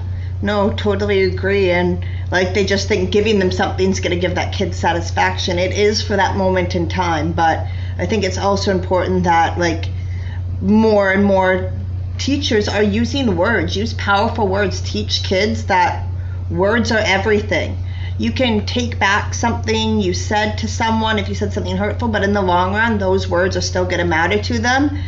And what, like, if you gave them something or what that little thing you gave them is just an item that's been given. Teach these kids the powerful meaning of words. Give them that positive encouragement instead of, here, have some candy. It's just like that easy parent in the grocery store, okay, my kid's screaming, I got to get her this or him this No, teach them that how powerful words are. Teach them to encourage each other with these words and that you don't need to receive a prize for doing a good deed. Like just words themselves mean more than anything. Yeah, you know, and it, you and I didn't even really look at it from that standpoint. Or like, I was more looking at like, why not give them like apples? You know, but like where you said like, why does it even need to be anything? Like, yeah, you raise some money for the Terry Fox run. That that should be like your where you feel good. Like, hey, like I pitched in, we raised this money, we did the best. Like that should feel good. Not that there's then the reward behind it, because the reward should be doing good of like being a part of your community and raising this money or doing good on a math test you know it's like you just did good on the math test because you didn't do bad you know like it doesn't need to be all those hyper reward systems all the time for every little thing that comes about right No, because then they're you're setting a high expectation for those children, and then those children always grow up expecting more, want to like, hey, I did this, like I should get a new car, mom, I graduated. No, teach your kids positive encouragement. Teach them to work for themselves. Like let them build up their own life. Like I had to pay for my own car when I was out of high school. If I wasn't in school, I was paying rent. And I'm so happy I was raised that way because I have a sense of responsibility now. Like I have a kid, and if I wasn't raised in that perspective, I think me being a young parent, because I had my kid by the time I was 22, I had my kid. So I was very young, and most people at that age aren't in the kind of mindset that I already built up to because of just how I grew up and how my parents were like, no, you're not working, you're paying rent. If you're in school, I'll help you out, but you still got to kind of make your own way. But See, and it is those things because it's like, I think because there's a really big shift of that we think, like as parents or as a culture, society, that like not forcing our children to live that way, we're doing them benefit. But it's not really like, you know, I think we're kind of missing like, you know, we're there to be able to support our children when they fall. They're not completely out there on their own, but they still do need to have the tools to learn to be able to grow. Saying like, I need to work hard, you know, like, you know, and I was having this conversation with a, with a client yesterday, and we were talking about, I'm like, the more that we think like life should be like, I work Monday to Friday, I work nine to five, I have the weekend off, I have to go on Friday nights with my spouse and Saturday night with my buddies, you know, because I'm just not gonna get that. Like, it's just all these little like boxes, you know, like that everybody has to fit in. There's nothing, there's no real anything like outside of that. So if you don't fit into that, or if you're not working inside that, then that's the abnormal side. But like, where's like the expansion, like the freedom behind it, like where we teach our kids like the resiliency of just saying, okay, well, life is completely random. Like it is not nine to five. It is not Monday to Friday. It is not you go out on Friday night. It's Like it's it's life is an experience and it's completely random and like you need to experience that at that age you know kind of before we get to be 25 you know when the frontal cortex is now completely developed it's like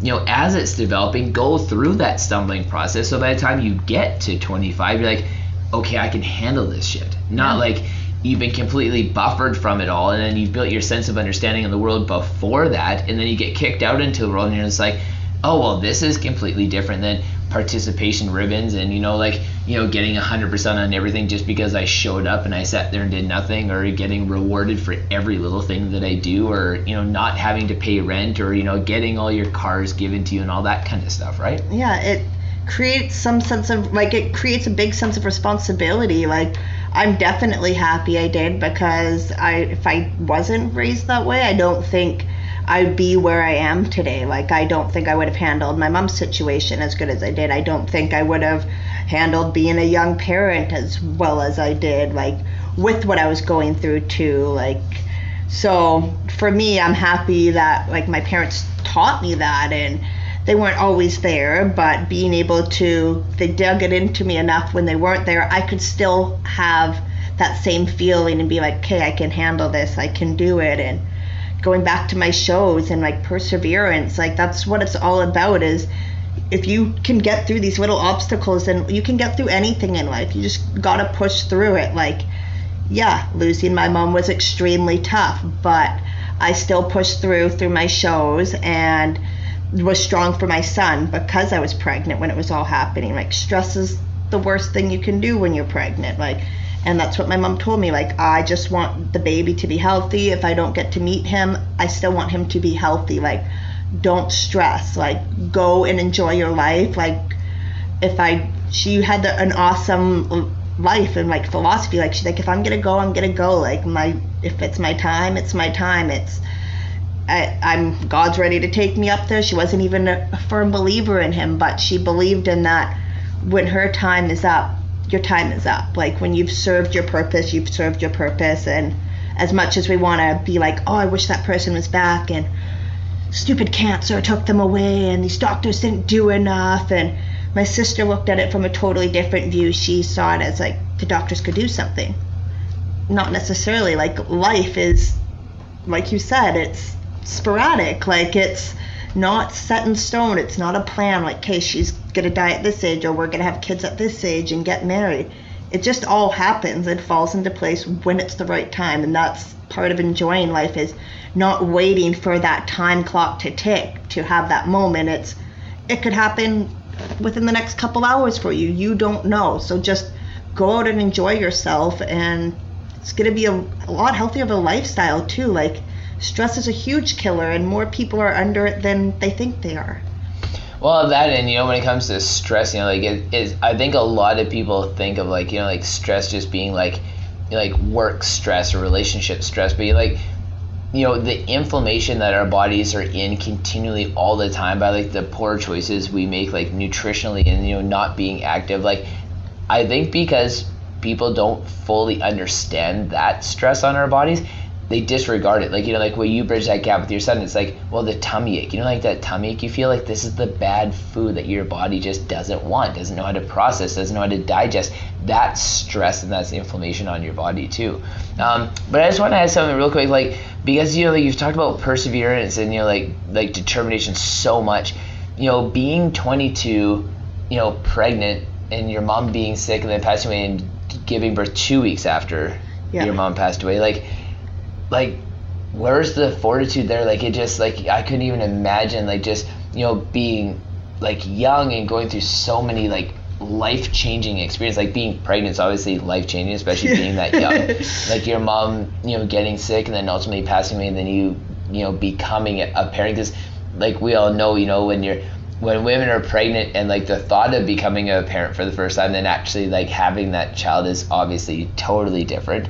Um, like what was it like? Like you know were you just like steadfast and man get through this or was there some ups and downs there? How did you get through it? Um, there was there was quite a few like ups and downs. Like the the like going back to that time, like I actually went in to go get induced at the hospital that I was born at, where my mom was in the hospice there. So we knew she was like being put in the hospice. Like that's where she's gonna pass. I was happy she was at the hospital. We all were born at, all of us cousins and everything, and went in there. I'm sitting there waiting to go get induced because they were gonna induce me so she could meet him. Um, two people came down from the floor above me, um, came down, didn't look like inducing people, like they looked like office people. I was like, okay, and I didn't think anything of it because, like, I was just like, let's get this baby out, let's do this. And they actually came down and told me, hey, your mom passed two hours ago. So I was in the hospital right after my mom passed. Like I was sitting there thinking she was alive. They came down, they knew I was in the hospital somewhere, found me on the maternity ward and told me that. So that point I like my body went into complete shock, but in the same sense what popped in my head, my mom's face popped in my head. And she was pretty much saying to me like don't stress like it's not the right time for the baby to come. And i have a feeling that that all happened for a reason because maybe something wasn't going to go right in the inducing because they say where you're at right now even two weeks early can cause complications. But we're going to do it because they knew my mom and the state she was in. And so they sat me in a room and it was i just really thought to myself what she would want from me um, I definitely, of course, did break down. Like I was a wreck. Um, one thing I kind of regret doing, but in a sense I was happy I did, was going to say goodbye to her. Um, that definitely mentally got in my head a little bit, like holding your parents' cold, dead hand. But for me, it was kind of closure.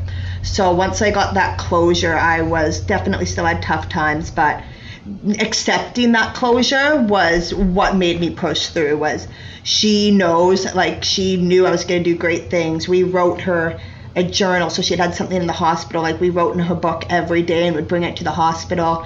I was driving out to v- VGH almost every single day pregnant um, trying to stay the night being that pregnant, but I just couldn't. And so having all those memories in my head and how hard she fought is why would I quit on something that's so little like this when she fought for her life? Like, that's your life you're fighting for. This is just a show, it's a stage.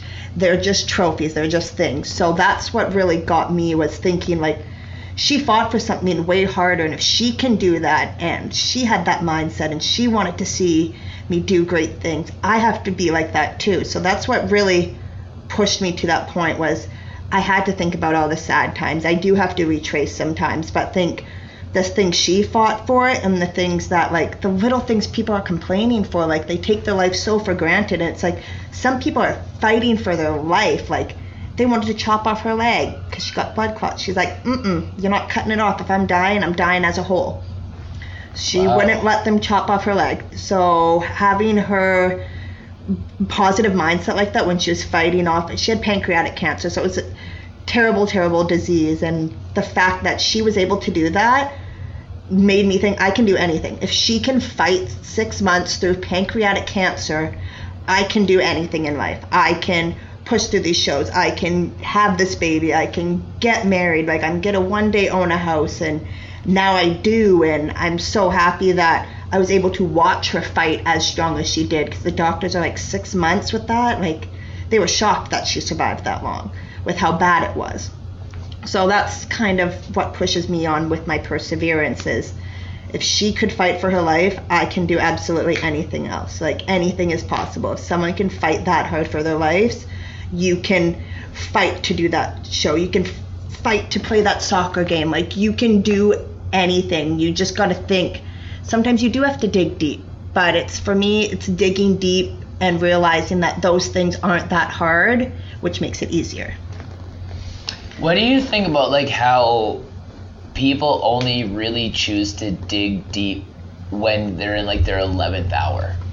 You know, and I'm not. I don't mean this in any reference to your to your mom, but I'm just saying like in general, people typically only like really fight for something that they want when there's like like the like the absolute necessity you know versus like what you're saying right now where you're like i'm gonna own a house. You know i'm gonna get married. I'm gonna have this child. You're like i'm gonna stand on stage. Nothing's gonna stand like you're using that as a tool to be able to make your everyday life more successful. Not just as in like in the 11th hour when like you need that strength saying like i just need to be strong. You're like my mom fought through this. I'm gonna fight through this too. But like you use it as a tool every day. Like like why do you think people just they they don't make that choice? Do you think because it, it's it's hard for them or they just don't want to keep pushing themselves? Like what makes you keep pushing yourself every day to even want to use that as a tool? Is it just like your mom's got your back and she's just pushing you through life? That and like just the look on my kid's face when like and like making my dad really proud. Like me and my dad were super close. Just seeing that sense of enjoyment on the my family's faces also helps me. Like i use my mom a lot because we were like best friends. I was at her house even as a grown adult. Like that's why i tell people don't nag on your mom or dad. Like they're telling you this for a reason. Spend as much time with them as you can. Don't resent them. Forgive and forget if something bad happened because you don't know when their time is up. And i don't even like i look at it as general lifestyle. Like you shouldn't have to just dwell on a moment because oh i just got to do this because like this one show because of that no i'm doing this for life i'm doing this because i want my kid to grow up with a sense of enjoyment like it's why I do what I do. And I feel like people like me and you can create a bigger impact for people in the world and getting the message out. Like you doing this podcast is absolutely amazing because it's getting out to people that it is funny. You can just chit chat about it and everyone has a story. Like you're not the only one that's struggling. There's everyone's out there struggling with something and you just gotta you just gotta think of it in that way. Don't think of it as okay, I gotta, I need to win this race today, so mom, please help me, or dad, please help me, I, I need to get this done today, like, grandma, you got my back.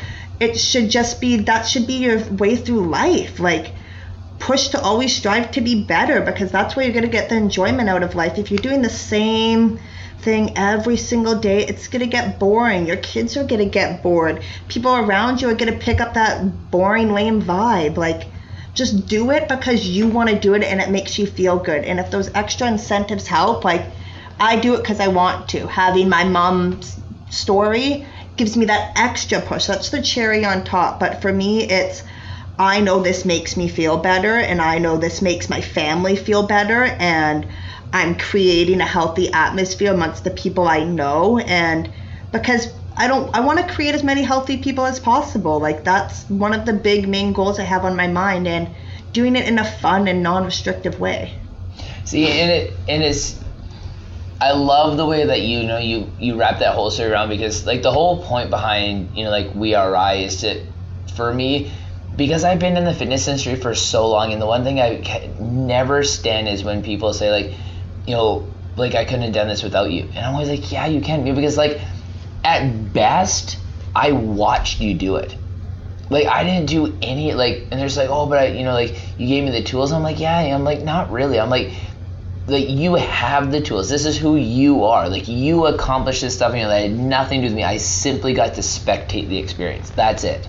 You know, and you know, like with the concept of we arise, you know, taking individuals off the pedestal and realizing that we're all the same because like you said everybody has some kind of story it's just that's when i asked you earlier it's like why do people not challenge themselves anymore? Because you know people are just statically bored. And like there's a lot of life that just is boring. So like yeah you know if i had to wake up every monday morning at you know seven o'clock to be ready by eight to get in the car to drive to work at nine to go to the office and get off at five. Like i would fucking hate my life too. Like i would just like that just like just talking about like that one day just sounds so monotonous to me. And that's typically like a lot of people's life. And like when people are like well blake you know like why do you like get up so early? You know you're always on the go. You're always doing stuff. I'm like because i am doing like 0.00001% of what life has to offer and people think i'm busy and i just i there's so many things to do and so many things to experience and it's like I just want to be a part of as much as I can because it is so fun. Like I love every second of it. Yeah.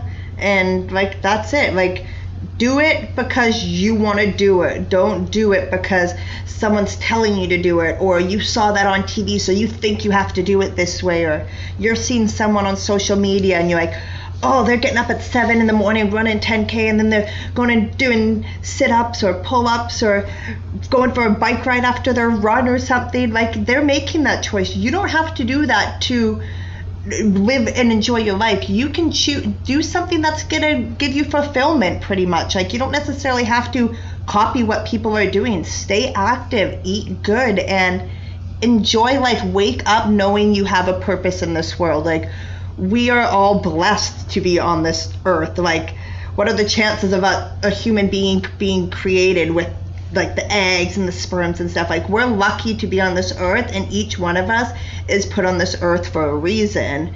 And it's just finding your why and living in the now.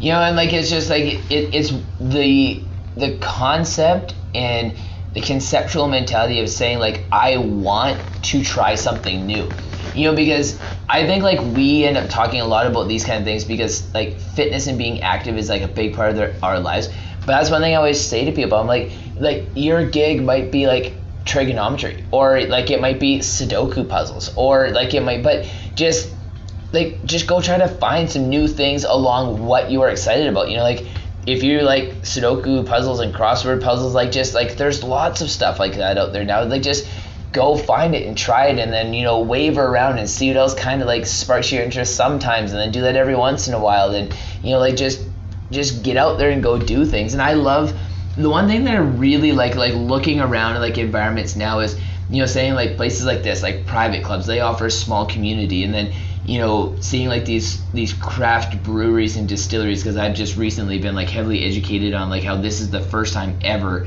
in like humanity's history that craft breweries and distilleries have actually existed. And they've created these little pockets of communities of people who are super passionate about stuff.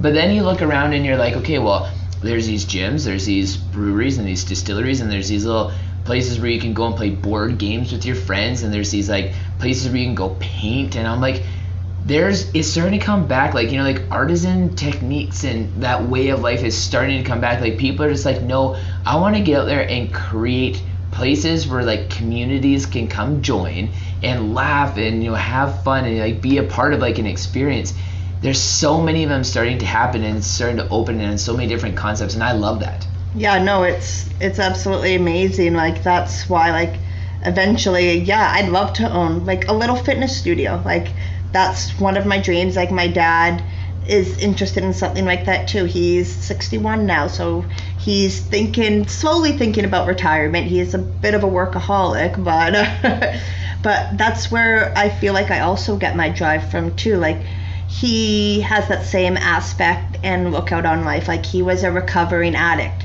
Like he's been clean now for 15 years, but he went down a pretty pretty dark path. And like my mom was an alcoholic and stuff. So like I could have went down a completely wrong way, but watching my dad, I think transform into the guy he is. Like he went from he was still around, still always had his job, but the weekends he was out in Vancouver spending lots of money. Like he worked hard for his money, but he would spend it. Still went on vacations, but like just watching him have that turnover and like having this health and wellness perspective like when my mom got sick they weren't even together they hadn't been together for probably like 16 17 years but they grew up together so when he saw her get sick that's when he took a big turn on his health and now me and him are talking about wanting to have a little fitness studio to just open up the community and But it's even cultural shifts like that that I appreciate where like these people who shouldn't really be in that mold. You know, like not everything that your dad is being through, but because he's like in his early 60s, like that is not typically somebody that you think would be starting to become aware of like health and fitness. But if they are, that's the best part about this movement and like, you know, people like you who've inspired some people like you know, I tell people about this podcast all the time is I would rather there be like a million podcasts influencing like two people each than one podcast trying to influence everybody. yeah And so if you can just be a part of that movement, it's like you know when I got into like health and fitness, like it was nothing like what it is today. But I just I love being a part of it because the more people that become a part of it, the more that there's gonna be people in their 60s and 70s that are gonna be like, you know what? No, I'm not gonna have type 2 diabetes. No, I'm not gonna have you know high blood pressure because I know I can prevent these on my own. I don't need pills. I don't need this. I don't need to go to the doctor. I can choose just a healthier, more active lifestyle, make better dietary choices, and I can own my own life because of that and I love seeing those shifts starting to come around. And so hearing stories about like your dad wanting to do that, I think like those are the most rewarding ones because that's teaching an old dog new tricks. Yeah, and it's it's crazy like being my age, I didn't think I could like give us such a positive impact on someone like my dad's age. Like he started really getting into it like probably 6 years ago like right when my mom passed. And just I didn't think I could give that kind of impact on someone like him and him like he'll be fle- oh, I caught him the other day flexing his tricep Oh, in the that's at the gym and. I I was love like that. and he didn't know and I was like Yeah. oh dad you're flexing and he's like oh you saw that and I was like of course and Yeah, like I now he tells me to go kill it or crush it like I'm opening his mind up now like he used to be Because he knows what it feels like to go crush it. You know what I mean? Like I love that when people can experience that or like you know, seeing like that old dude who's like 70 banging chins, I'm just like, that's awesome, man. I'm like, I just want to be like you so bad. You know, I'm like, I know I got like 40 more years to go, but I'm like, when I get to be in my 70s, if I can bang chins like you, that's going to be awesome. like he's doing he can still do one arm push-ups That's awesome. like I he did that. 30 of them in a row like young guys giving him a hard time it's like see like age is just a number and people really need to get that like you now that i created that impact for him like now i can see like you can create a positive impact on anyone. Like i did it for my brother who's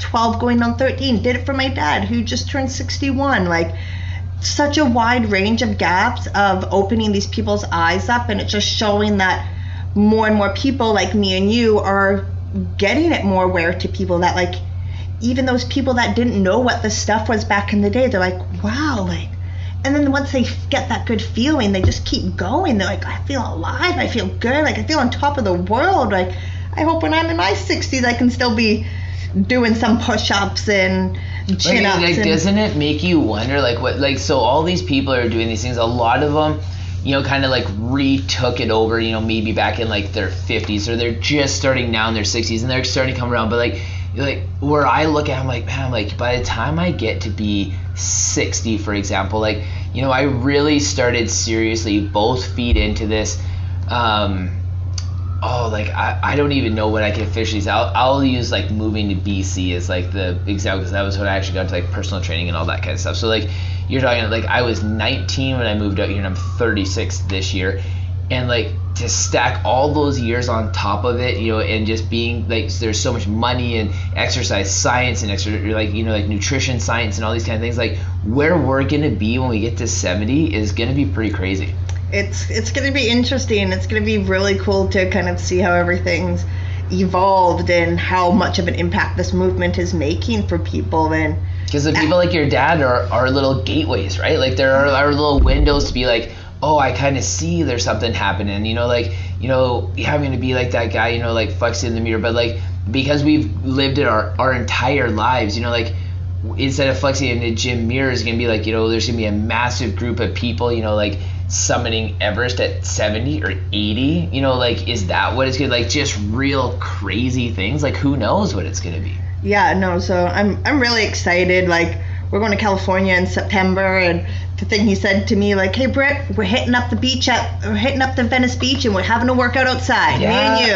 absolutely. and like just the fact that his mindset's there like i still drive out to langley to meet him for a workout like i'm gonna go home pick up the kid meet my dad at the gym later tonight because he still goes to Gold's out here so i'm making the drive we're gonna train together it's what i try and do twice a week now now that i moved trying to make it out and do those workouts with him because i know it really helps motivate and push him and me watching his progress from like when i signed him up at that gym a long time ago it's insane. Like i'm But even like take it one step further down the road than that is that your son seeing you and like your little brother seeing you and like you know your sister seeing you like you know all these people seeing like that because it's like the passive education right? Like they see you doing it. They see you loving it. You know your dad loving it like your son you know me hear the like oh it's just gonna be such a long drive but you go do it anyway. Or you know like like the discomfort and you know in maybe your guys' lives to be able to go out and help your dad. Like he's gonna see that and filter that in his mind and he's gonna take that away for the rest of his life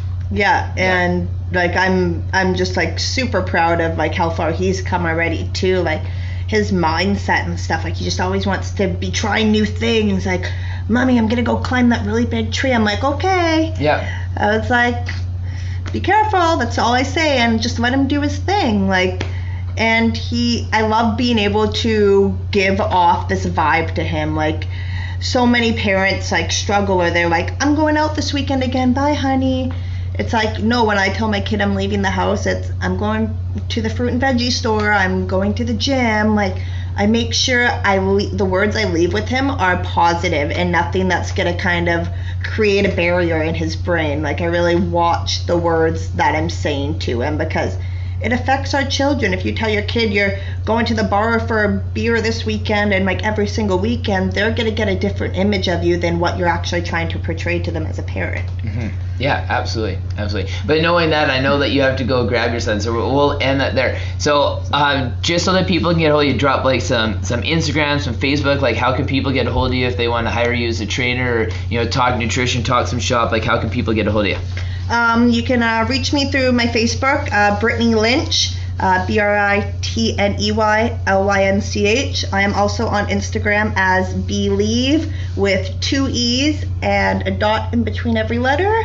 Um, you can contact me through DM there or through my email directly, um, B W A S Y L E S K Y at hotmail.com for any training inquiries or even just uplifting advice. Hit me up, guys. I'd love to help you out.